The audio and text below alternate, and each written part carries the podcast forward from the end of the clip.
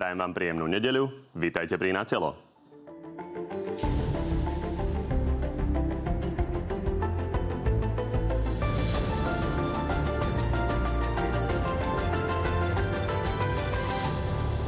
Prezidentka vrátila balík pomoci do parlamentu. Vetovala všetky opatrenia platné od budúceho roka, keďže pri nich nevidí dôvod na skrátené konanie.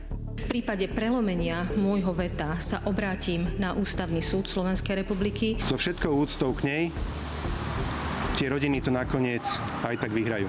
Generálna prokuratúra opäť použila sporný paragraf 363 a zbavila obvinenia šéfa NBS Petra Kažimíra. V dôsledku zistených porušení zákona v neprospech obvineného Opozícia sa už dohodla na otázkach a štartuje zber podpisov pod nové referendum. ktoré by viedlo k pádu vlády Slovenskej republiky.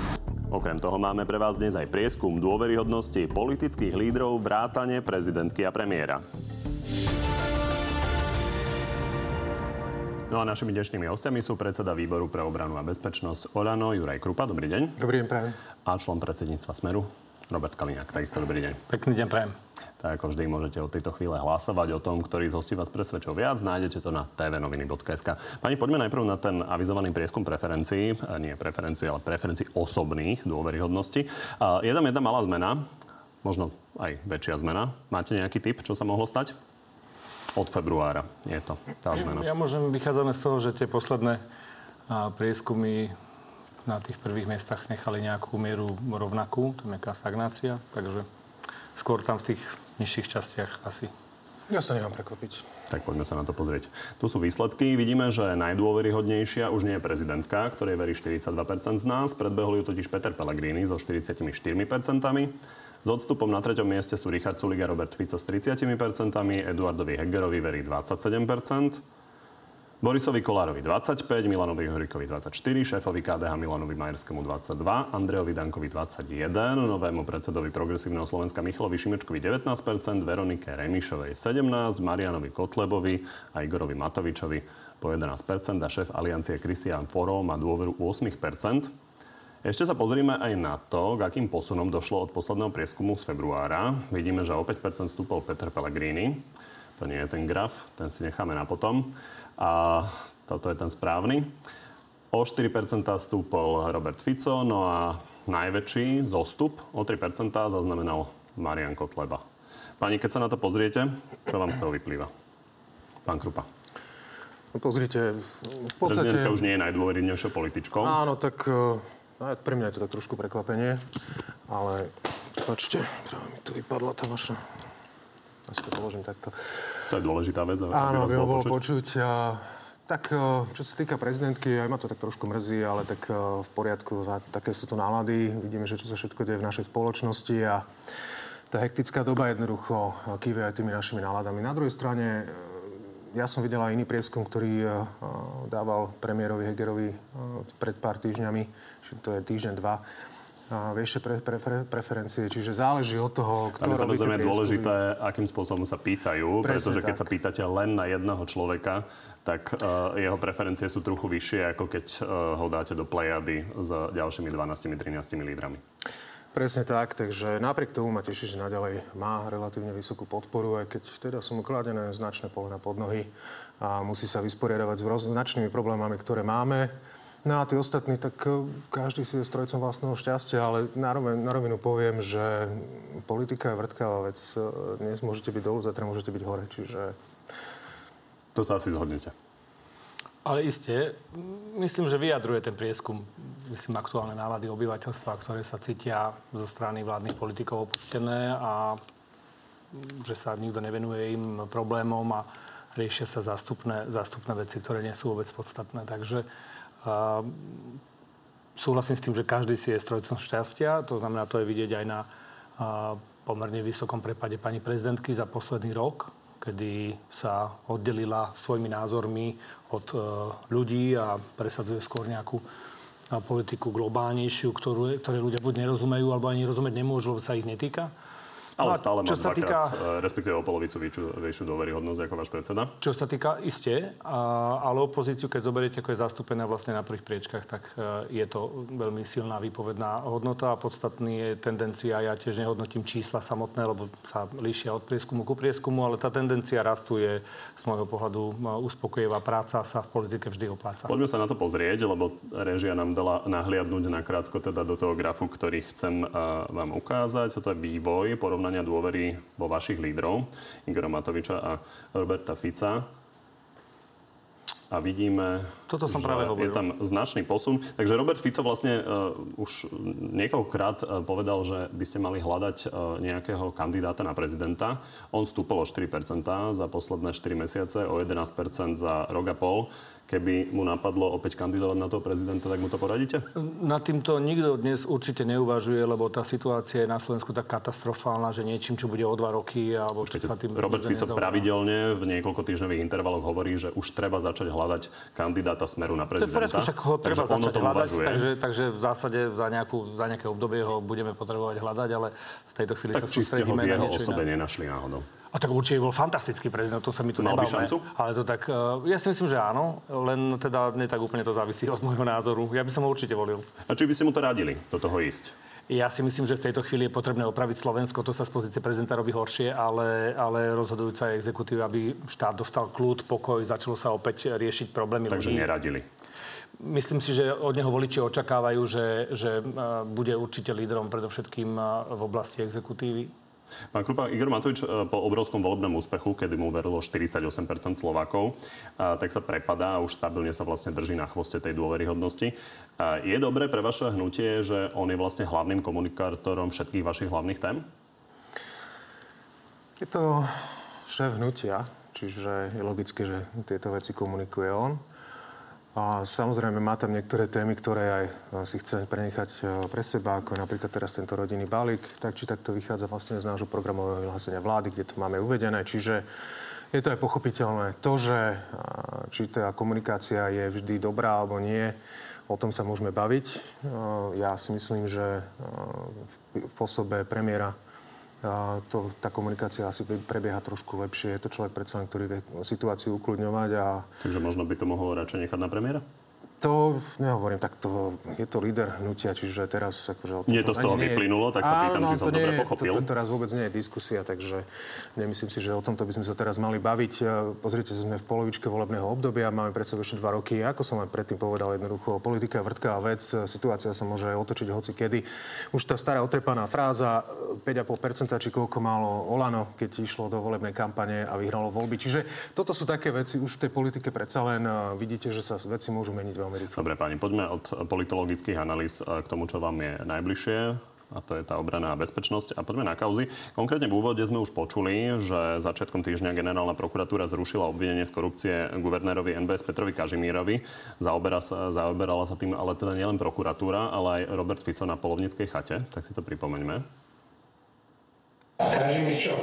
Zostaje poczynić. Da każe dosadzić sobie. Ja nie wiem, postup dalszy nie. No to chodzi tak ekstremnie pomenowami. No. Niekoľkými priamými Jasne. svetkami. Ale každá, každá má podľa dania ochranu ruku. Asi. Ochrana ruka generálneho. Čo to znamená? Asi to znamená ochranu ruku. Myslím si, že generálny prokurátor má chrániť zákonnosť v tomto štáte a tu sa tak vyjadril. Tak si to vysvetľujete, že to A to je všeobecná to je, ochrana to je, zákonnosti. no to, je, úlo- to je jeho úloha z uh, ústavy samozrejme a v prípade Petra Kažimíra uh, ten prípad bol naozaj extrémne čudný už od samotného začiatku. Páni tam hovoria niečo iné, spomínajú Áno, tak jeho úloha je ťažká. On má, má v podstate každého rozhodnutie sp- sprevádzané s tým, že určite na ňu bude obrovský útok. Takže z tohto pohľadu... Myslím, pani na tej chate, že spomínajú niečo iné v spojitosti s tým prípadom. Čo hovoríte na túto interpretáciu ochrannej ruky zo strany pána Kaliňáka? To, to, to bola taká rozprávka Janka a Marienky, že ochranná ruka Je v našej zákonnosti. Áno, samozrejme, ale tak celkom ma to pobavilo. No, čo sa dá na to povedať? Jednoducho to vrhá tieň a, podozrenia na to, že to nie je úplne čisté všetko, čo sa deje. A ja by som ale začal tým, že keď už tak bavíme o týchto kauzach, tak v podstate ani neviem teraz, e, v akej kapacite tu pán Kaliňák je. Či tu reprezentuje e, smer ako podpredseda hnutia, alebo je to ako šéf eh, tej advokátskej kancelárie. hnutia nie je členom predsedníctva? Teda členom predsedníctva, no. Alebo či uh, teda reprezentuje tú uh, právnickú kanceláriu toho podnikateľského zoskupenia Smeru, či je tu ako obhajca pána Výboha a ďalších oligarchov, ktorých takto obhajuje, alebo či to je vo svojej kapacite ako zbrojár, ktorý teda má svoje kontakty aj v Dubaji, kde tak chodia ako intenzívne aj s pánom Ficom riešiť nejaké teda tie právne kauzy. Či toto je asi taký ten priestor pre nich, ako tak nejakým spôsobom zastupujú toho lavicového voliča pri tých rokovaniach v Dubaji a v týchto rôznych luxusných hoteloch. Čiže tuto je niekoľko takých otázok, že vlastne ja to vnímam ako taký už určitý konflikt záujmov svojím spôsobom, pretože na jednej strane e, obhajuje týchto ľudí dokonca sami obvinení, na druhej strane teraz tu prezliekol Kabát, alebo teda Sako je tu v, akože v kapacite politika, e, zástupcu Smeru, ktorý teraz sa bude tu s nami baviť o Dobre, 363. Dal som vám o... priestor pre pomerne ale, široké akože, politické no, antre, takže ale, pán pán Kaliňák, pýtali ste sa ma... Skúsme, skúsme v krátkosti na toto antre uh, reagovať a poďme potom na tie kauzy. Tak ja sa teším, vidíte aspoň, že človek toho vie naozaj veľa stíhať. Aj uh, to je uh, jedna z vecí, pre ktorú uh, úrad špeciálnej prokuratúry pod vedením Olano sa snaží všetky kauzy politizovať a v podstate zo strachu z toho, že bude neúspešný, pretože sa preukazuje to, akým spôsobom kajúcnici klamu, ako si niektoré veci vymýšľajú a postupom času tie dôkazy vychádzajú na povrch a rúcajú sa tie kauzy, je potrebné odstrániť jednotlivých, jednotlivých aj advokátov. Čiže keď si zoberiete momentálne väzobné stíhanie Mareka Paru, to je absurdné, absurdné celosvetovo a, a aj zdôvodnenie. On mal dokonca ešte ľahší prípad ako ja a v zásade je vo väzbe, je vo väzbe len preto, aby nemohol zastupovať ľudí, pretože začal v zásade vyhrávať. Čiže umlčiavanie advokátov, ja som bol na tom takisto, pred dôležitými kauzami som bol vlastne vzatý do väzby.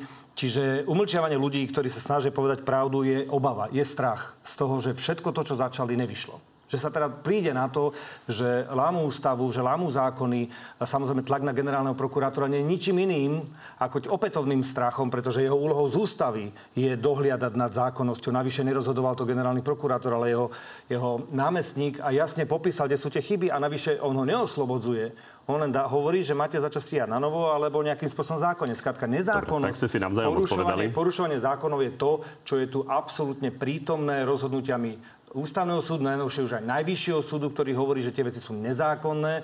A teraz čo sa má stať? Akože ja som bol nezákonne vo VZB z rozhodnutia najvyššieho súdu. Čiže nezákonne mi niekto ukradol mesiac s mojimi deťmi. Lebo vy neviete robiť politiku a máte 90-percentnú nedôveru, že ničíte ľudí, ničíte Slovensko. Dobre, Toto otvorili ste hneď niekoľko tém, k viacerým sa dostaneme. Využijem to, že ste končili generálnym prokurátorom. A takže čo hovoríte na to, čo hovorí pán Krupa, že naozaj to vrhá tieň podozrenia? Žiadny tieň, Robert Fico hovorí o ochrannej ruke generálneho. Žiadny, žiadny tento na nič nevrhá, pretože si každý budete mať možnosť prečítať to samotné rozhodnutie, kde sa ukáže, akých zvrhlostí úrad špeciálnej prokuratúry je schopný. To znamená, niekedy naozaj, pán aktor, aj vy mávate tu samého e, špeciálneho prokurátora pána Lipšica, však môžete zavolať aj ako zastupcu advokátov, nemusím to byť ja, môže to byť pán Rybár, a môže to byť pán e, Paráž opustia z väzby, môže to byť zástupca súdu, pani Kosová, alebo pán, e, pán Šramko. Jednoducho ľudia, ktorí vám vedia povedať tú opačnú stranu, aby ste sa do tej situácie Dobre. dostali, aká vážna tá situácia My tú s stranu veľmi podrobne sledujeme a aj preto, preto tu máme vás, takže poďme od dramaturgických námetov. Teda k tej, jedného, k tej, dobre, k tej debate. Prečo dva na jedného? No, nechajme to tak, dobre, poďme ďalej, aby sme nestratili dobre. čas. Uh, takže, ochranná ruka je teda ochranná ruka nad zákonnosťou v pohode, však uh, ľudia si urobia názor. Poďme sa uh, pristaviť uh, pri pánovi Borgulovi, lebo to je uh, kauza, ktorá s vami teda súvisí s tým, čo on povedal na tlačovej konferencii. On hovorí, že ten jeho postoj dať 50 tisíc uh, eur nebol úplatkom, ale bol vlastne výpalným, lebo sa obhajuje tým, že vlastne nemohol ísť na políciu, lebo v tom čase bola skorumpovaná. Vtedy v 2018 bola teda vo vašich rukách, takže držíte vlastne skôr stranu pánovi Borgulovi, ktorý má v mnohom e, rovnaké názory, alebo skôr teda budete reagovať na to, že nebola skorumpovaná policia? Ja budem reagovať len na e, zákonnosť. Tu poviem, že ak teda to bolo zo strany ľudí, ako je pán Slobodník alebo pán Mako, tak samozrejme dneska sa to ukázalo, akým spôsobom fungovali Akurát, že teraz v snahe zachrániť sa to hádžu na niekoho iného, aby, a tým dostajú svoje výhody z tých svojich vážnych trestných činov, tak preto si vymýšľajú niečo ďalšie. Čo je zaujímavé e, v prípade pána Borgulu, sú dve veľmi dôležité veci. Poprvé, zvrat v kauze bez žiadneho nového e, dôkazu. To znamená, že to nebolo ani, že ako sa môže z poškodeného stať obvinený bez zmeny e, stavu veci, Čiže patrí to do toho súboru vecí, ktoré sa udiali v posledné týždne. Čiže obvinenie pána Tvarošku a obvinenie pána Kaňku. A teda aj obvinenie pána Borgulu. Dobre. Súvisí s tým, nechajte ma to dohrať. Ja vám rozumiem, len vy otvoríte teraz. toľko tém, Dobre, že nie, otvoríme ja, všetko a ne, neukončíme nie, nič. Ne, teraz idem akurát k pointe v tomto prípade. A dúfam, čiže, že vám o to nejde. To je dôkazom, je dôkazom toho, že sú tie kauzy politické, že aby teda neprestali poslúchať, poslúchať u Borisa Kolára, tak teda ukážeme, že to vieme, čiže priamo objednávka obviniť Borgu. Saska prestala poslúchať, tak obviníme Tvárošku. Veď to je práva ruka pána Sabola, čo je vlastne oligarcha Sasky. Čiže hneď nastrašíme Saskovi, bolo úplne jasné. A teraz sa ukazuje, že uh, pán Heger, ktorého všetci nahovárajú aj novinári, že by teda mal byť sám a mal by toho Matoviča opustiť a tak ďalej. No tak poďme obviniť Kaňku. Samozrejme, ani Tvároška, ani Kaňka a nakoniec ani uh, pán Borgula neboli obvinení spôsobom, že by samopalmi mierili na deti, vykopávali dvere. To a samozrejme nejaký rozdiel je. Ale je to jasným signálom, že chlapci buď začnete poslúchať, alebo je s vami koniec. Čiže keď Dobre, sme hovorili, že po smere, po smere interpretácia celospoločenskej situácie, ale poďme ku konkrétnym veciam. je naozaj brutálne zneužívaná a Borgula je to samozrejme dôkazom. Pán Kaliňák, tak otázka bola úplne iná, takže skúste mi odpovedať. Pán Borgula hovorí, že on nemohol sa ísť prihlásiť na policiu, že je vydieraný, lebo to bola tá vlastne Kaliňákovská policia, ktorá bola skorumpovaná a tá by mu nepomohla. No, tu ide práve o to, že policia mu zjavne mala poslať ten odkaz že tie peniaze má dať, tak toho človeka samozrejme mal na inšpekciu dať. To je bez pochyby. A inšpekcia by to určite spracovala. Tvrdí, že Jeho sa bál. strachu ja sa neviem ale vyjadriť. Vašej Myslím si, že by sa to určite vyšetrilo. Pán Krupa? Ostaňme pri pánovi Borgulovi. Akú áno. dôveru máte k tej interpretácii pána Borgulu, vášho koaličného kolegu? Pozrite sa, ja to nehávam na očiteka. A to je to, že ja viem, že pre Smer a, a tých eh, ich spriazených všelijakých oligarchov je toto čistá katastrofa, pretože konečne tu máme naozaj že OČTK, ktoré konajú bez toho, aby tu boli nejaké vplyvy alebo zásahy nejakej politickej moci. A to dokazujú teda aj tie obvinenia, či už e, koaličných e, poslancov alebo ďalších ľudí, ktorí e, pracujú teda v nejakých výkonných funkciách v rámci štátu. A jednoducho tu nie je žiadna ochranná ruka, takže to je v poriadku. Ja len viem, že Jediný, kto s tým má problém, samozrejme, sú páni zo Smeru, ktorí v podstate tu sú v panike a teraz snažia sa z toho robiť paniku a vidíme automaticky, že ako náhle odsudili pána Kováčika, tak tu máme ďalšie referendum, že neviem, 84. v poradí za tieto dva roky. Aj keď je to zaujímavé, že napríklad keď sa bavíme o pánovi Kováčikovi, tak ho odsudil najvyšší súd, ten Senát 5T, ktorý teda Smer najviac kritizuje, že porušuje ľudské práva a tak ďalej. A práve je to Senát ten 5T, ktorý dal zapravdu pánovi Kaliňakovi a, ho, a prepustil ho z kolúznej väzby a, a teraz súhlasí aj s tým, s tým rozhodnutím asi, pán Kaliňák, myslím si, že to nenamietate. Takže, Namietame. takže namietate to, že áno, vás prepustili. Áno, dobre, dobre, tak to sa na to teším, na tento vývoj. No a keď už sa bavíme potom o ochrane ruky a tak ďalej, veď všetci dobre vidíme, že Máme tu jasne nadožívanú 363. Takto o, využívaná 363 v minulosti ešte nikde nebola a automaticky, ako dojde, dojde k nejakým takým závažnejším prípadom alebo exponovaným osobám, tak automaticky sa zjaví 363. Mne už príde generálna prokuratúra ako taká agentúra 363 kde tieto veci proste už len čakáte, kedy to znova odtiaľ príde. A to vo mne v podstate evokuje jedno, že ako keby to kritizujete, prokurátor... na druhej strane vy ste v, ako pri keby... moci a vo vládnej koalícii a Igor ja Matovič ako si rezignoval, áno, ja len áno, doplním nie. jednu jeho citáciu.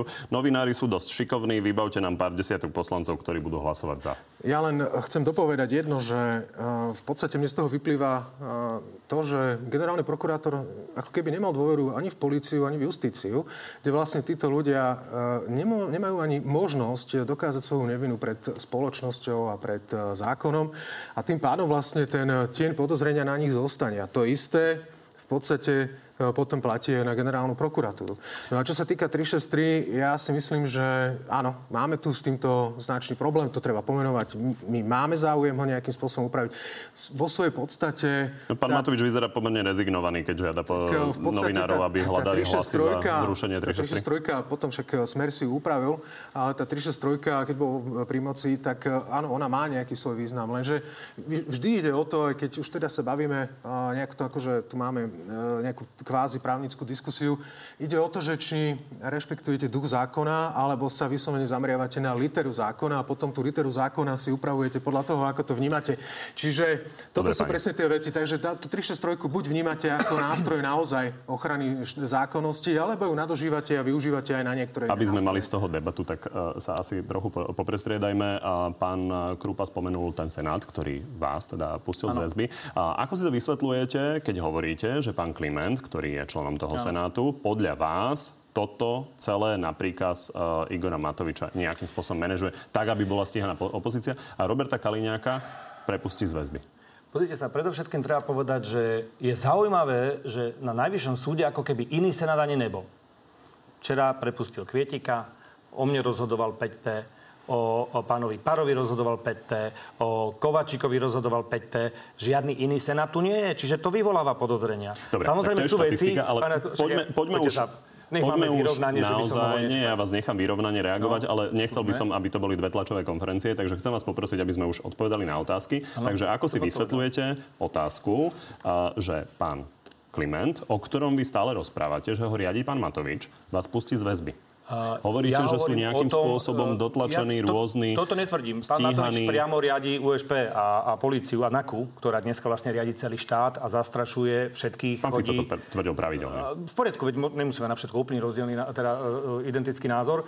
Osobne si myslím, že pán Kliment má problém s tým, že obrovské množstvo rozhodnutí ústavného súdu hovorí, že dnes je najvyšší súd najväčším porušovateľom ľudských práv v rámci Slovenskej republiky, čo je škandalosné. A on by o mne rozhodovať nemal, pretože jednoducho zo všetkých tých rozhodnutí, ktoré doteraz platili, bol v tej veci zaujatý a mal sa vylúčiť. Čiže to je vec, ktorú určite budeme namietať. A otázka stojí, ak pustí mňa, ako to, že je tam para vnútri. Čo znamená ten zdvihnutý prst? Viete, čo je najvtipnejšie? Všetci médiá, aj vy ste to hrali na Markíze, hrali ten zdvihnutý prst. No, no, no, nikto nebude kritizovať prácu OČTK. a teraz, a teraz smerujem. A teraz zrazu ten odvolací senát, po rozhodnutí pána Klimenta, zobratí pána Páru do väzby, hovorí, že on vlastne nič také nevidel. O žiadnom zvihnutom prste nikto nevie. Zrazu nikto nevie o zvihnutom prste. Čiže hovorím o to, že už tak strašne sa zneužívalo to trestné právo, že jasné, musím si robiť nejakú, nejaké alibi. Tak keď sa ma pýtate, ja som alibi.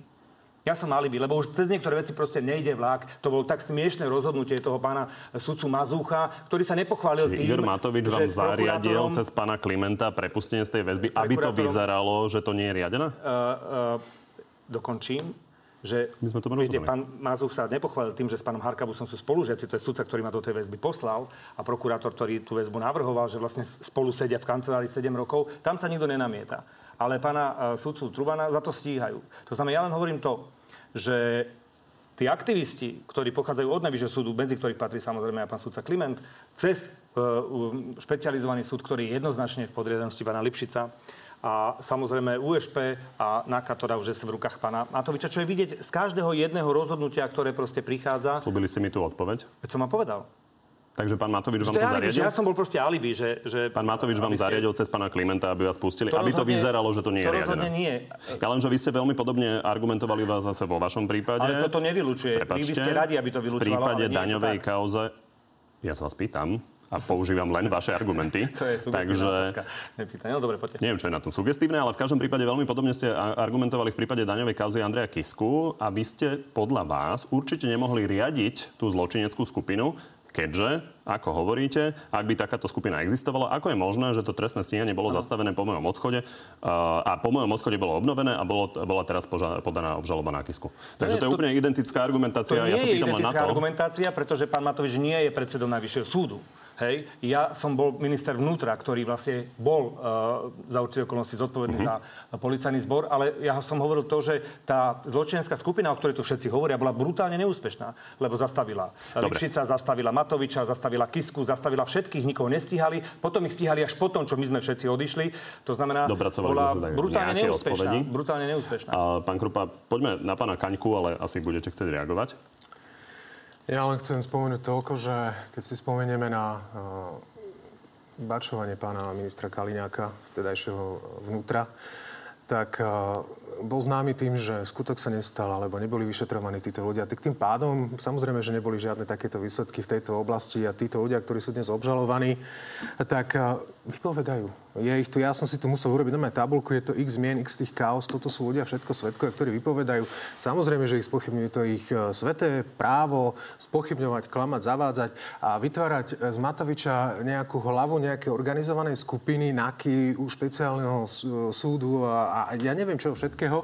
Akože, e, keď si zoberiete teraz, aká je naozaj reálne situácia, že v tej koalícii a tak ďalej, hej, čiže na jednej strane Matovič je veľký mák, ktorý tu ovláda všetky bezpečnostné zložky a všetky vyšetrovania všetkých sudcov. Na druhej strane zase tu máme takéto zásadné problémy v koalície, hádky a podobne, že, že sa nám niektoré veci ťažko presadzujú. Aj keď samozrejme môžeme spomenúť to, že my sme tých reform presadili asi 10 krát viac ako smer za 12 rokov, ale čiže toto sú... Tomu toto ani sú... sám neveríte. Koľko ich je? Koľko ich je? Koľko ich je? 90, 90% nedôvery, to je presne to, čo vyjadruje vašu úspešnosť. No, v poriadku, v poriadku, lenže to je to, že tie výsledky sa ukážu až neskôr. Vaše výsledky sa ukázali. Dobre, no, zostaňme a... teda pri tej aktuálnej kauze, ktorú spomínal pán exminister, pána Kaňku, takže akcia VOZ, dva tucty ľudí obvinení za daňové podvody, no. medzi nimi aj priateľ premiéra, ktorého pozná z náboženských kruhov, pán Kaňka, šéf typosu. V poriadku, toto mi je naozaj smiešne, tá, tento konštrukt, že teda Matovič uh, si teraz vyťahol akože nejakú, nejakú obžalobu na pána Kaňku, aby takým spôsobom nejako akože ovládal uh, premiéra Hegera. To sú, to sú také, akože mne to je až smiešne, ja neviem, čo si, to, to, to sú normálne, že vymyslí, to akože ruská propaganda sa môže učiť, uh, takéto veci, čo tu páni predvádzajú. Jednoducho, tam uh, to vyšetrovanie prebiehalo, bolo tam podozrenie, teraz ho obvinili tak OK, tak je obvinený, tak sa má brániť. Poriadku, ale, ale raz... odíďme od interpretácie pána Kaliňaka, ale mňa zaujíma váš pohľad na tú vec. E, premiér sa v podstate vyjadril, že si počká na výsledky vyšetrovania. Tak sa chcel len opýtať, či to nie je trochu málo na stranu, ktorá teda niesla ako uh, zástavu boja. Dobre, ale vyšetrovanie musí, skončí uh, v určitom momente a potom to pôjde ďalej, hej, že pôjde to na súd. Nie je to málo? Lebo okolo tak... pána Kaňku boli podro- e, pochybnosti aj v prípade jeho výberu. Tá kauza napokon okolo tej spoločnosti Oliva e, nie je úplne nová.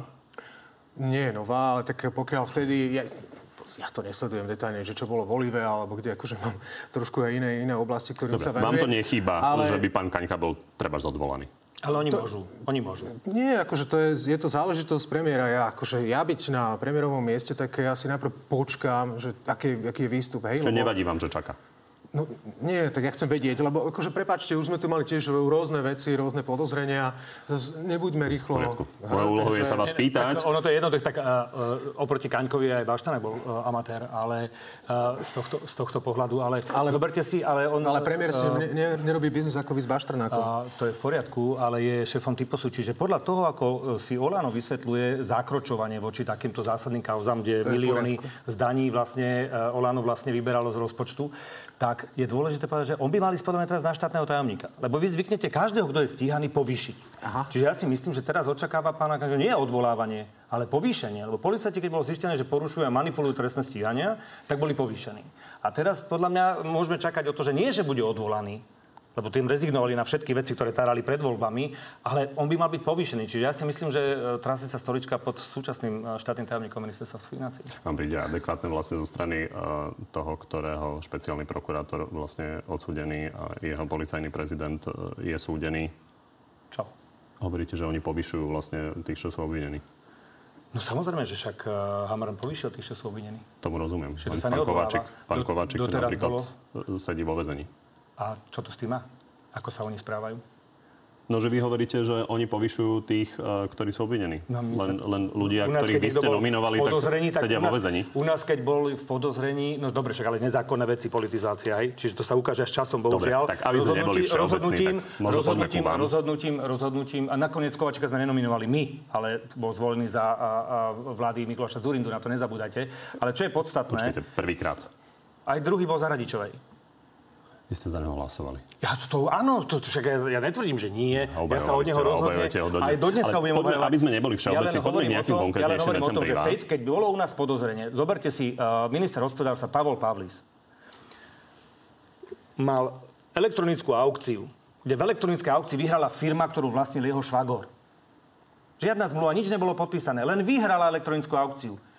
A už aj odchádzal z vlády na pokyn e, Roberta Fica. Rozumiete? Žiadny trestný čin, nič. Len teda niekto vyhral súťaž, čo bol v rodinnom vzťahu ministrovi. Tak sa rozhodol, tak sa riešili veci, keď bolo podozrenie z Dobre, netransparentnosti. ja len skonštatujem, že vy vystupujete ako advokát v kauze, kde uh, súdca skonštatoval, že to bol megastroj korupcie, ale poďme Áno, naozaj, áno, a po, čo, poďme naozaj čo ďalej. povedal predvčerajšok? Zrazu ten hlavný kajúcnik povedal, že bol mučený, že na ňo robili nátlak vyšetrovatelia, odvolal svoju výpoveď a povedal, ako to bolo naozaj a zrazu megastroju na obrovskú korupciu je 40 tisícové e, prikrmovanie, ktoré v tom čase trestné nebolo. Tak akože sa nebáme, toto, toto sú veci, ktoré nie sú pravda, tak ako všetci hovoria, tam Bodor si bral peniaze, že v žalobe je napísané, že Bodor z toho mal nulu. Tak to rešpektujme, že to sú všetko vymyslené veci, ktoré majú slúžiť na ochranu toho, že sú nešťastníci.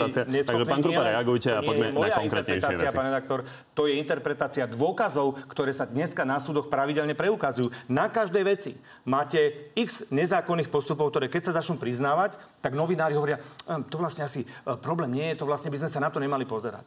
Ale potom si začneme všímať, že niektoré kauzy, ktoré dva roky sa nestíhali, Pán zázračne toto teraz prepáčte, ale toto odmietnem, lebo kolegovia naozaj sa podrobne venujú všetkým tým veciam a bez ohľadu na to, Dobre. ktorá strana Ja som videl, že to poviete, čiže môžeme si jeden príklad, aby som vás konfrontoval, tak ako vy mňa konfrontujete. Dobre, čiže pán Slobodník Prišli ste sa povedal... konfrontovať so mnou? No iba jednu vec. Pán Slobodník povedal, že milión, ktorý bol na tom stole pri tej nešťastnej tlačovke pri Guciakovi, zabezpečil pán Bodor. Mhm.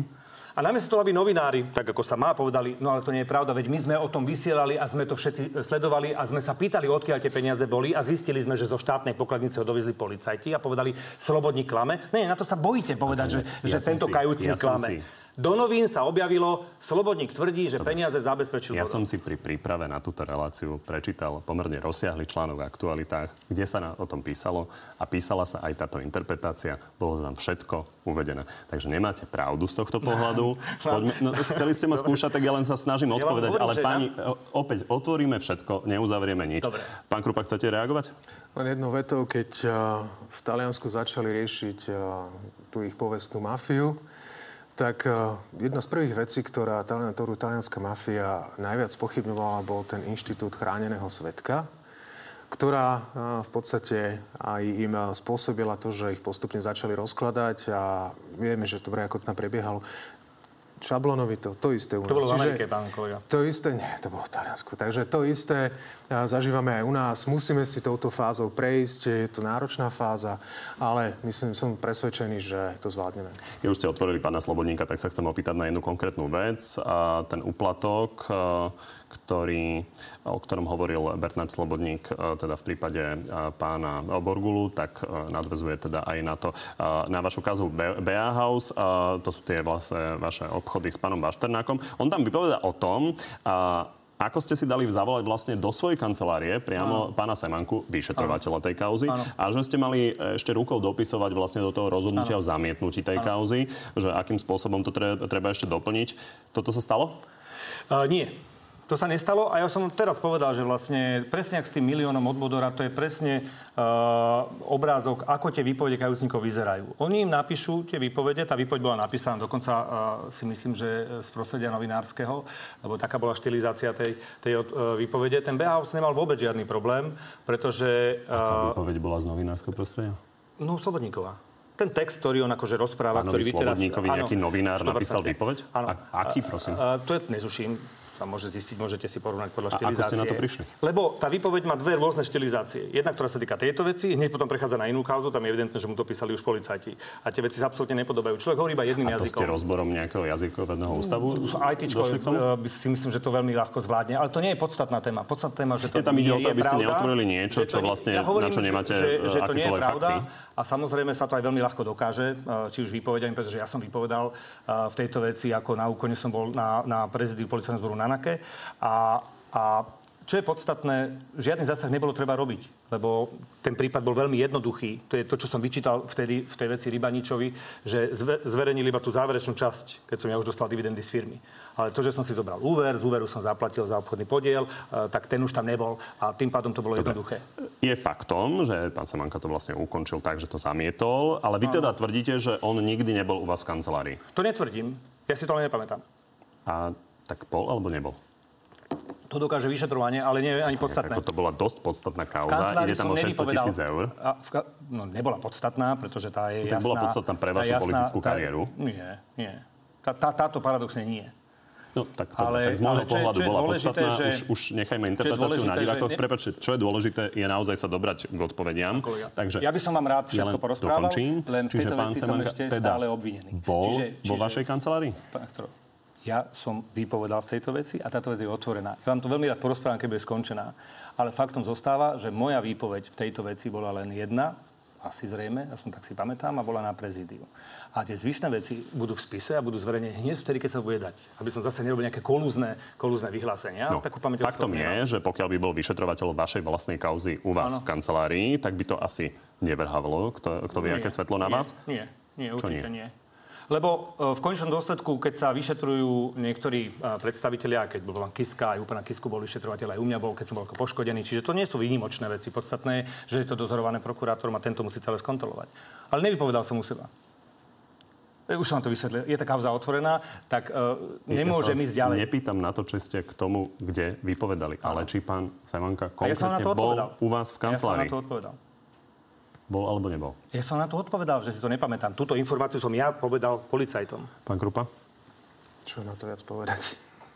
Pamätá si detaily, kto čo kedy ako povedal, ale nepamätá si pána Semanku. Ja neviem, však ja, dobre, v poriadku, ale to je presne ten problém, že keď sa tu na, ocitáme v Tam, situácii, tam išlo o prechod o, Ja nebudem o- meniť výpoveď len preto. obchodného podielu a naozaj bolo podozrenie, že 600 tisíc eur Tých podozrení- mohol byť z toho úplatok. Tých podozrení je také kvantum, že... Nie. Ale je obrovské kvantum, však to už preba živého každý vidí, že tých, tých kauz je také kvantum, či dobytkár, či mytník, či čo, No, ja však neviem. všetky, sa, všetky sa rozpadajú. Všetky sa do jednej rozpadajú. Presne ako pri Zaujímavé, Mytníkovi.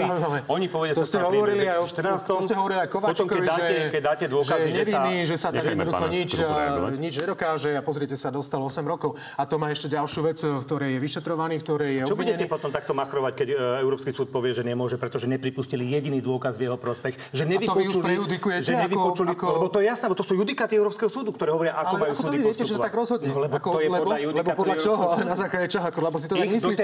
A prečo? No dobre, ale tak, akože máme tu aj inú, nie, máme tu aj jurisdikciu, máme tu iných eh, sudcov, máme tu prokurátorov, ktorí tak bola rozhodli a museli dôvodom- brať do úvahy aj Dobre, Európsky dobre. súd pre ľudské Keď práva. bolo dôvodom Vy ste mi zobrali väzby, slovo. ja vám hneď vrátim. Ja chápem, že sa rečili ste podstatne obhajovať, viac, ja tak nechajme pána Krupu reagovať. Ja Som veľmi rád, že ste spomenuli Európsky súd pre ľudské práva, lebo Ja- mám na vás ja- jednu áno, otázku áno, potom. tak ešte- Ja dúfam, že sa ukludnite už, lebo tak potrebujete skákať do reči, ako ja v poriadku, len tak troška sa Skúste povedať ukludnite. čo bude mať obsah. Takže ešte raz, vy tu hádžete do naplác rôzne vaše teórie, vaše výplody, čo si myslíte a čo spraví Európsky súd pre ľudské práva, čo ako by malo byť, ale podľa vás sa tie súdy už nesprávajú a správať nebudú, ani policia. Tá doba skončila. To, že vy tu dávate nejaké signály ďalším, ktorí sú obvinení a v podstate im takýmto spôsobom odkazujete, nevypovedajte, pra- bojujeme za vás, robíme všetko, čo môžeme, máme tu ďalšie referendum, bojujeme na rozbití vlády. Na tom Robíte bojujete vy sami. To sa Tak, nedávate. Na rozbití a, tak vlády akože bojujete sami. Musím priznať, áno, aj tiež máme na tom značný podiel, to, to akože všetká čest, ale robíte na tom, čo, čo sa dá. Takže prosím vás pekne, už ste tu nakrmili divákov tými vašimi výplodmi. E, Je to, Dobre, ešte raz, čiže- komentujete veci, z pozície obhajobu, obhajcu, potom chvíľku e, z pozície politika, potom chvíľku no, z pozície... Čo je problém? No problém je v tom, že tu máme jasný konflikt záujmov. To je, to je proste jednoducho problém. To akože ja, ja vám nebránim, môžete sa brániť. Uh, obhajoba vám uh, umožňuje aj klamať v poriadku všetky dostupné prostriedky, ktoré sú na to, aby ste sa obhajili, sú. Čiže zhodneme sa na tom, že kvôli tomu, že vy neviete teraz povedať jednu súdcu vetu. Najvyšší súd povedal, že som bol nezákonne vo väzbe a že moje ústavné právo Ten, bolo porušené. ktorý vy odsudzujete, to je jedno, že, že ktorý. Že Proste povedal, koná, že bol porušený zákon. Ste na to hrdí, že porušujete zákony? Že počas vašej vlády sa porušuje ústav? A ste Ale na to hrdí? povedal zároveň, Teraz že ústavný všetky súd... obvinenia sú dôvodné. Práve, že nie. A Pán Krupa, nechajme teraz pána Kaliňáka zareagovať a poďme to nejakým spôsobom uzavrieť. Ako si to vyselektujete. Tak, Takže... Tak, pán redaktor, teraz ale musíme nechať. To sa nehnevajte. To je jedna sekunda. Dobre? Toto povedal ten senát. široký priestor. Ej, uh, treba povedať, že obvinenie pod bodom 1 vyznieva veľmi vágne pretože je to bežná prax po voľbách, že sa menia ľudia. Čiže veľmi vágne je, že potvrdil dôvodnosť. Tak neklamte, nehovorte nepravdu. Toto hovorí, toto hovorí najvyšší súd. 17 rozhodnutí. 17 rozhodnutí. No že čo, Kiska nekradol dane, Matovič nekradol dane? Čiže podstatné je, že čo 17 rozhodnutí Najvyššieho ústavného súdu hovorí o porušovaní ľudských práv. Vy ste proste jedna nešťastná, nedemokratická vláda, ktorá zničila štát, a ešte aj Slovensko, o čom svedčí všetky vaše výsledky. Koalícia viacerým spôsobom a... argumentuje tým, že je to v procesných veciach. Pán Kaliňák, ja len pripomeniem, že vy teraz spomínate to rozhodnutie, veci to, to rozhodnutie uh, Najvyššieho súdu, o ktorom hovoríte, že prišlo len kvôli tomu, aby sa ukázalo, že vlastne to nie je manipulované. Ja len to pripomínam, aby to diváci pre kontext mali a uzavrime prosím toho pána Semanku, čiže hovoríte, že mi nemôžete povedať, keďže uh, je to živá vec, uh, že či ste teda ho mali v kancelárii. Ja, ja sa vás chcem ešte opýtať jednu vec, či ste Ceruskou dopisovali do jeho rozhodnutia. To rozhodne nie. To odmietate. To je jasné, to je tak keď sme sa už rozprávali, nie je čo meniť. Ten bol absolútne jasný. Keď sme sa... Uh, to je samozrejme vaša interpretácia, ale v každom prípade uh, ešte sa chcem pristaviť pri pánovi Bodorovi, keď sa nejakým spôsobom teda rozprávame o tom, že kto bol v akej kancelárii. To priznávate, že pán Bodor chodil teda na úrad vlády sa radiť o diskreditácii vašich politických súperov? Určite nie. No, pán Fico povedal, že je to možné, že nemyslím, že sa bol radiť o diskreditácii, ale že chodieval na úrad vlády. Tak ja uh, som mohol stretnúť raz alebo dvakrát, ale uh, nikdy nie u Roberta. Čiže toto sa nikdy nestalo. Ale, pán kolega, od 2006 sme boli vo vláde. Stačí Dobre? jasná čiže, odpoveď. Čiže moja jasná... Nemôžem dať jasnú odpoveď na otázku, ktorú si nemôžete úplne pamätať. Chápete? Ale to, čo ste vypovedali, to určite pravda nie je. Lebo bol tam čašník, ktorý e, vás mal obsluhovať, takže je vylúčené, že by to potvrdilo nejaké takéto stretnutie, kde ste, je sedeli. také, čo, a... bolo, čo sa zase píše v spise, zase chcete zo životospisu, tak také určite nie. Dobre, tak Dobre. si musíme počkať. No som sa zásadne, no to nemôžem hovoriť, bože tam je toľko dôkazov, ktoré to vyvracajú, len nemôžem ich hovoriť, lebo zase budem ten, ktorý pôsobí na svetkov. Ale inak hovoríte pomerne veľa tie veci, ktoré si môžem dovoliť, áno. Chápem. Dobre, áno. tak sa poďme zastaviť ešte pri tých politických veciach. Až bude skončené trestné konanie, môžeme sa k tomu stretnúť a presne vám odpovedať na otázky. Všetko Rozumiem. A poďme a, teda od tých odborných tým politickým veciam. Koalícia sa potrebuje teda nejakým spôsobom vysporiadať s vetom prezidentky a keďže na to potrebuje 76 hlasov, tak je vlastne už teraz jasné, že potrebuje na to Kotlebovcov, a keďže na prezidentke neveto takový počet hlasov je potrebný. A Igor Matovič sa zdá sa nevidí v tom nejaký zásadný problém. Možno niektorí fašisti budú hlasovať proti rodinám a podľa vás niektorí fašisti budú hlasovať za rodiny. Sú slobodní tí poslanci predsa. Pán Krupa, vám to neprekáža, ak to odhlasujete z LSNS? To je ťažká otázka, lebo keď si to zoberieme, tak to prvé hlasovanie, čo bolo, tak som to bral, OK, tak sa pridali teda k tomu prorodinnému balíku zahlasovali teda časť. Hej. Tam jedna časť fašistov bola proti, druhá bola za. Áno. Teraz vám to a... nestačí, potrebujete, aby naozaj no, hlasovali teraz s vami nás prebieha pri mne intenzívna diskusia práve a bude ešte prebiehať, ako sa postavíme k tomu veto prezidentky. U nás je časť poslancov, ktorá zvažuje to, že by mohla podporiť prezidentku. Ale hovorím, ešte k tomu budeme mať medzi nimi? Ja som jeden z tých, ktorý to tiež zvažuje, takže uvidíme ešte, ale budeme mať o tom diskusiu, lebo ja si myslím, že to veto prezidentky má aj svoje rácio. Vnímam ho ako také logické vyústenie aj tak snahy nejaké riešenia tohto, tohto problému, ktorý tu máme, v podstate neblokuje tú okamžitú pomoc, ktorá by mala nastúpiť od 1. júla. A samozrejme sú tam niektoré nedorešené veci, ktoré by sme si mohli ešte vydiskutovať. A ja úprimne e, preferujem riešenie v štvorkoalícii ako nejakými ad hoc koalíciami alebo nejakými inými spôsobmi. A úprimne mne sa akákoľvek nejaký len náznak spolupráce s extrémistami a s radikálmi bridí. Z jednoduchého dôvodu, veď e, dva roky sme tu s nimi bojovali, e, keď e, podrývali epidemické opatrenia a podobné záležitosti. Teraz sme tu mali veľmi ťažké Takže obdobie. dobre tomu rozumiem, že vy budete teda kolegom radiť, aby bolo podporené to veto prezidentky. No, ja mám k tomu tendenciu, ale ešte ju hovorím. Zas na druhej A je vás tam strane... takých viac? Na druhej strane vyzerá to tak, ale na druhej strane a je tu aj tá možnosť, že by sme to nehali rozhodnúť ústavný súd. Hej? Ten ústavný súd jednoducho rozhodne, či to je tak, či to je teda alebo myslím, či to proste je proti tomu rokovaciemu poriadku a teda porušuje to ten rokovací poriadok alebo nie. Kedy poviete jasné stanovisko? Tak v pondelok večer máme tu mať rokovanie klubu, tak podľa toho sa dohodneme. Ale hovorím, zatiaľ moja tendencia... Takže v pondelok sa dozvieme.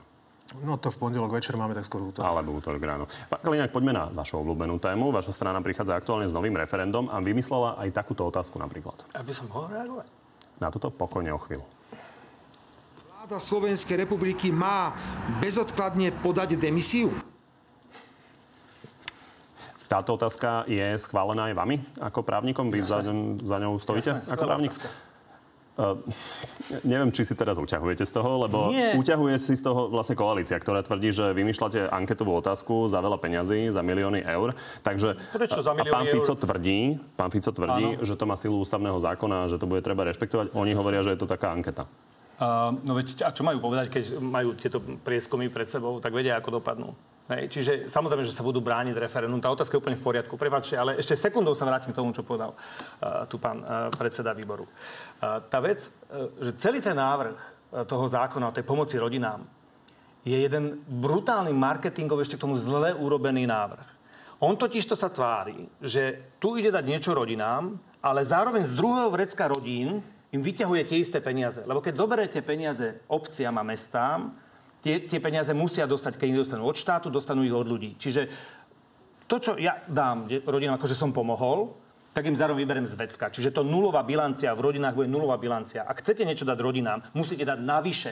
Nie, že zoberiete mestám a obciam. Musíte dať navyše. Takto priamo sa to vôbec čiže- nemusí to- preniesť, ale samozrejme Ale to obce a mesta Čiže to automaticky preniesť ja môžu. musím reagovať, teraz sme rozbehli teda je, je, diskusiu. to, je, to, je to proste tak, že to je Dobre. tak strašný podvod zase na ľuďoch, kde sa snažia prezentovať, že to tak je, keď im zoberú mestám a obciam, ktoré budú musieť zvýšiť školné, škôlky, autobusy, všetky ostatné veci, tak tí ľudia to tak či Dobre, tak zaplatia. ale Čiže budú mať teda. Nula. A referendum. Potom ale na Chcete, to chcete aj na Určite toto reagovať, chcete vzájomne všetci reagovať, tak reagujte prosím a potom sa e, Keď pristavme pri referende. reagovať na to, čo som ja, Ja som vás dlho tak- nechal Keď ste si vypýtali slovo, ja vám ho pokojne dávam, nech sa páči. Môžem hneď, hej. Pozrite sa, e, čo sa týka tohto balíku, e, ja to vnímam skôr ako systémové riešenie. Je to niečo, čo má v podstate pomôcť e, 3 miliónom ľudí, hej. Čiže e, je to niečo, čo sme tu v podstate doteraz nemali. Áno, vyvoláva to vášne, vyvoláva to otázniky. Ja som za to, aby sme sa teda k tomu vrátili, ešte prediskutovali a ne, cizelovali to, čo je potrebné. Zároveň ale pri, e, si musíme uvedomiť jednu vec. E, Keď e, chceme robiť nejakú pomoc, tak by mala byť systémová, taká, ktorá vám vydrží dlhšiu dobu. Lebo keď budete robiť, e, ako to robil napríklad Smer, že nejaký sociálny balíček, pridám vám tuto, alebo dám vám tuto na jednorázové nejaké použitie, tak to je, ja vám dám 200 eur, vy ich miniete a už ich zase nemáte. Čiže toto je niečo, čo my si myslím, že je Na to riešenie. peniaze, aby sa míňali. Ale nehovorte vážne. No, tak vy to ich tak. máte určite viac ako ja, čiže vy viniete určite oveľa viac. Ale uh, tu ide o to, že tu máme nejaké systémové riešenie. A idete to v klube prebrať. To som mal No pocit, že ste ja už som povedali. za to pôvodne hlasoval, pretože, viete, ako hovoriť o tom, že to je čisto konzervatívne riešenie, lebo to je prorodinné riešenie, no tak to je tiež tak trošku akože taká chimera. To je, keby, ja neviem, v liberálnom Švédsku alebo liberálnom Holandsku nebola prorodinná politika, hej, tam akože tiež sa môžeme od nich veľa učiť. Dobre. A tiež tam majú systémové riešenie. Dobre. Dostali ste obaja priestor, tak poďme na záverečnú rubriku. A to je... Nesieli ste, keďže ste vyčerpali čas na inú otázku. Máme posledné dve minútky, pani, takže dúfam, že ako brilantní retori zvládnete áno, nie na všetky tri. A začnem pánom Krúpom. Mala by sa koalícia pokúsiť dostať z funkcie Maroša Žilinku? Stojí to za zamyslenie. Pán Kaliňák, ak by sa vám podarilo vyvolať predčasné voľby, je stále vylúčené, že by ste v nich za smer kandidovali? Áno. Mal by byť šéf typu Marek Kaňka, ktorý je obvinený z- v kauze daňových podvodov, čo najskôr odvolaný z funkcie? Pravdepodobne áno. Európsky súd pre ľudské práva, spomínal som to, definitívne uzavrel kauzu brutálnej policálnej razie v Moldave nad Bodvou a dal tým poškodeným Romom za pravdu. Spätne mrzí vás tá razia? Nie, to nie je pravda, čo ste povedali teraz. Je to pravda. Nie je to pravda, ono uzavreli len ich vyšetrovanie, nie Uzavreli samotnú... dokonca aj odškodnenie. Pa, pa, pa, pán rektor, Európsky súd nerozhodoval o zákroku, rozhodoval o tom vyšetrovaní ich uh, falošných výpovedí. Falošných výpovedí. vyšetrovaní Tak, áno, ale, ale zásahu, zásahu v Moldave nebolo nič. Dobre. To je fakt. A navyše to bol zmier Dobre, našej nie je vlády. to fakt, ale je to áno, nie, navyše takže to neurobíme z toho- navyše to z toho ďalšiu debatu. Vlády, naša vláda dala zmier návrh, Je Igor Matovič eh, dobrý minister financí? Skutok sa nestal, že v Moldave. Uh, myslím si, že celkom áno. O Dušanovi Kováčikovi tvrdíte, že je to politický väzeň. Mal by podľa vás budúci prezident mu udeliť milosť? Nemusí, pretože mu ju udeli Európsky súd pre ľudské práva, jeho práva boli absolútne A keby nie? porušené. Určite, to je 100%. Tak by to, mal. tak, to je tak fatálne porušenie všetkých pravidel našej prezident? ústavy. To sú tak fatálne porušenia, že než bude nový prezident, on už bude možno rozhodnutý Európskym súdom. A keby nie? Keby nie, tak rozhodne Európsky súd. Ja si nemyslím, že sa musí niekto niekam ponáhľať. Začnem pánom Kaliňákom. Petra, čo sa stalo s miliónom v keši na stole? No, nič, skončil naspäť na účte štátu. To bolo zo štátnej pokladnice. To je presne ten, čo som povedal k tomu uh, tým kajúcnikom. On proste povie takúto blbosť a namiesto toho, aby už novinári tiež Nehovorili ste, povedali. že to bolo zo Všeobecnej úverovej banky? To je štátna pokladnica má svoje účty, banka ona svoje nemá. Čiže štátna pokladnica určila, že ktorý účet sa dá použiť, ten sa použil, policajti prišli, zobrali peniaze a po tlačovke ich vrátili naspäť. Decid. Pán Bodor nebol v tom zaangažovaný. No nie, a to je práve potvrdením toho, ako kajúcnici brutálne klamú. A Andrej, kedy sa už Oľano konečne zbaví Matoviča, ťahá ich a celú vládu dole? Čo mám na to ako odpovedať? otázka. Áno. To je, ako- tak pozrite sa ešte raz, ako som povedal. Vidíte, aká je politická uh, scéna u nás vrtkavá. Uh, môže byť teraz dolu a môže byť zase o rok hore. Ja to neviem predvídať, čiže takto by som sa neprejudikoval. A je to a každopádne aj interná otázka Olano. A ja nie som ani členom Olano, ja som len za hnutie Čo Olano. to nie je niekto okrem tých štyroch? Nie, ich 50. Fakt? Áno. Už 50? No, vidíte. To je brutálny nárast. Tak vy ste koľko, myslím, koľko, pravidla, koľko ktoré členov? prijal 14 Andrej 000, Danko, 14 000. respektíve navrhol Andrej Danko. Uh, Žofia, nech pán Kaliňák prezradí, kde by patril človek, ktorý má za ušami toľkoto chaos. Kovošrod, Hedviga Malinová, vybušnina Vírsku Baby, strelba na študentu, tunelovanie vojenskej pravde, spravodajskej služby, kauza Plachtince, kauza DPH, chovanec, kauza Bašternák, 100 tisíce na Kaliňákov, súkromný účet, detektor lži a únos Vietnamca. Pýta no. Vidíte, a všetky tieto veci boli preverené a ja si s tou pani veľmi rád o tých, dis- o tých kauzach podiskutujem. Nie len, že žiadna z nich nie je trestným činom, ale druhá väčšina z nich sa ani nestala, ani som to ani nemohol akýmkoľvek spôsobom fungovať. Od Hedvigy Malinovej, ktorá je úplne rozhodol dokonca uh, maďarský súd, ktorý mohol povedať, že to celé bolo nezmysel. A maďarský súd radšej to tak zahral do autu, že, že vlastne dneska už ani nevieme, čo sa presne stalo. Tam by som doporučil prečítať žalobu a tá, znalecké posudky v tejto veci, čiže tam sme mali pravdu, to je jasné. Navyše, e, aby bolo jasné, pani Hedvigu Majinovú nevyšetrovali policajti, ale prokuratúra. Polícia s tým nemala nič. Ale to si tiež už nikto nepamätá. A teraz môžete prejsť všetky kauzy, ktoré ste tam menovali, až po Vietnamca, kde aj nemecká prokuratúra už musela povedať, že sme s tým nič nemali, ale napriek tomu slovenské médiá tomu samozrejme nikdy neuverili. A keď ako minister chcete niečo urobiť, chcete postaviť nemocnicu, chcete postaviť klientské centra, chcete urobiť hasičov dobrovoľných, chcete vstúpiť do Schengenu, chcete mať bezvizový styk s Amerikou, tak nemáte sa čas brániť. Asi je to chyba, ale keď sa budete brániť ako minister každý deň, a možno to raz pán uh, poslanec pochopí, až bude na tom ministerskom kresle sedieť, lebo ja si myslím, že to, tá by asi tá zmena mohla niekde nastať, tak bude vedieť, že najprv nech sa venuje práci a nebráneniu sa novinárov, potom nebude mať výsledky. Nastane? Nie. Uh, pán Krupa, pýta sa Marian, kedy sa už prestanete vyhovárať na bývalú vládu? Akože to je aká otázka na bývalú vládu. Tá vláda tu Marian sa vládla... takto pýta. Akože tá vláda tu vládla 12 rokov, čiže... To nie je pravda. 10? 12. 10? Jak 12? 12. Toto akože si nepamätáte, koľko Robert som... Fico bol premiér 10 rokov, ja takisto som... No áno, však a potom, potom bol Petra Pellegrini. Pellegriniho nepočítate. Akože, to už akože... To už Tak ako... to je iná vláda. Tak povedzte, že to boli štyri vlády, No to je potom, jak tá vaša boli, otázka smer s tou demisiou, že nech vláda podá demisiu a ktorá. Ale dobre, áno, jasné, ako to, ale to sám si pravdí. Čiže vlastne vy pripúšťate, že než bude by ste- referendum rozhodnuté, už bude iná vláda? A to, to je, je dobrý nápad. To je hypotetická možnosť a vy tu proste idete s, s takouto otázkou a máte tam hypotetické možnosti, čiže tá otázka je veľmi dobrá. E, vylúčuje, no tak vám sa páči, ale z právneho hľadiska je veľmi slabá. Čiže je logické, že máte tu nejakú postupnosť, máte nejaké rozhodnutia, niekto tu vládu, niekto rozhodoval, máte zmluvy, ktoré uzavriete a platia 10 rokov a tak ďalej, čiže a tie ďalšie vlády s tým musia žiť. Čiže vy prichádzate do situácie, kedy jednoducho musíte sa vyrovnávať s niektorými rozhodnutiami, ktoré boli predtým. My tu máme problém s kontinuitou, hej, že každá tá vláda v podstate často menila aj rôzne iné rozhodnutia, aj podľa A to toho, ste vedeli pred voľbami, že to takto je? Samozrejme, že sme no? to vedeli, však samozrejme vedeli, ale to je v poriadku, s tým sa musíte vysporiadať. Preto keď niekto dostane otázku, že prečo je to tak, ja neviem, tak proste niečo, čo už platí, neviem, 4 roky alebo niečo podobné. Nemôžete zmeniť zo dňa na deň. Dobre viete, ako trvá dlhá, dlho, dlho trvá legislatívny proces a podobné záležitosti. Čiže toto sú procesy, ktoré majú aj svoj logický výsledok a svoj logické vysvetlenie. Nebojí sa, že sa dostane znova do väzby? Ja si myslím, že e, to sú veci, ktoré sa nerozhodujú tu, ale na centrále Olano a keď sa rozhodnú, tak sa znova dostane do väzby. No však čo? Tak či sa bojíte?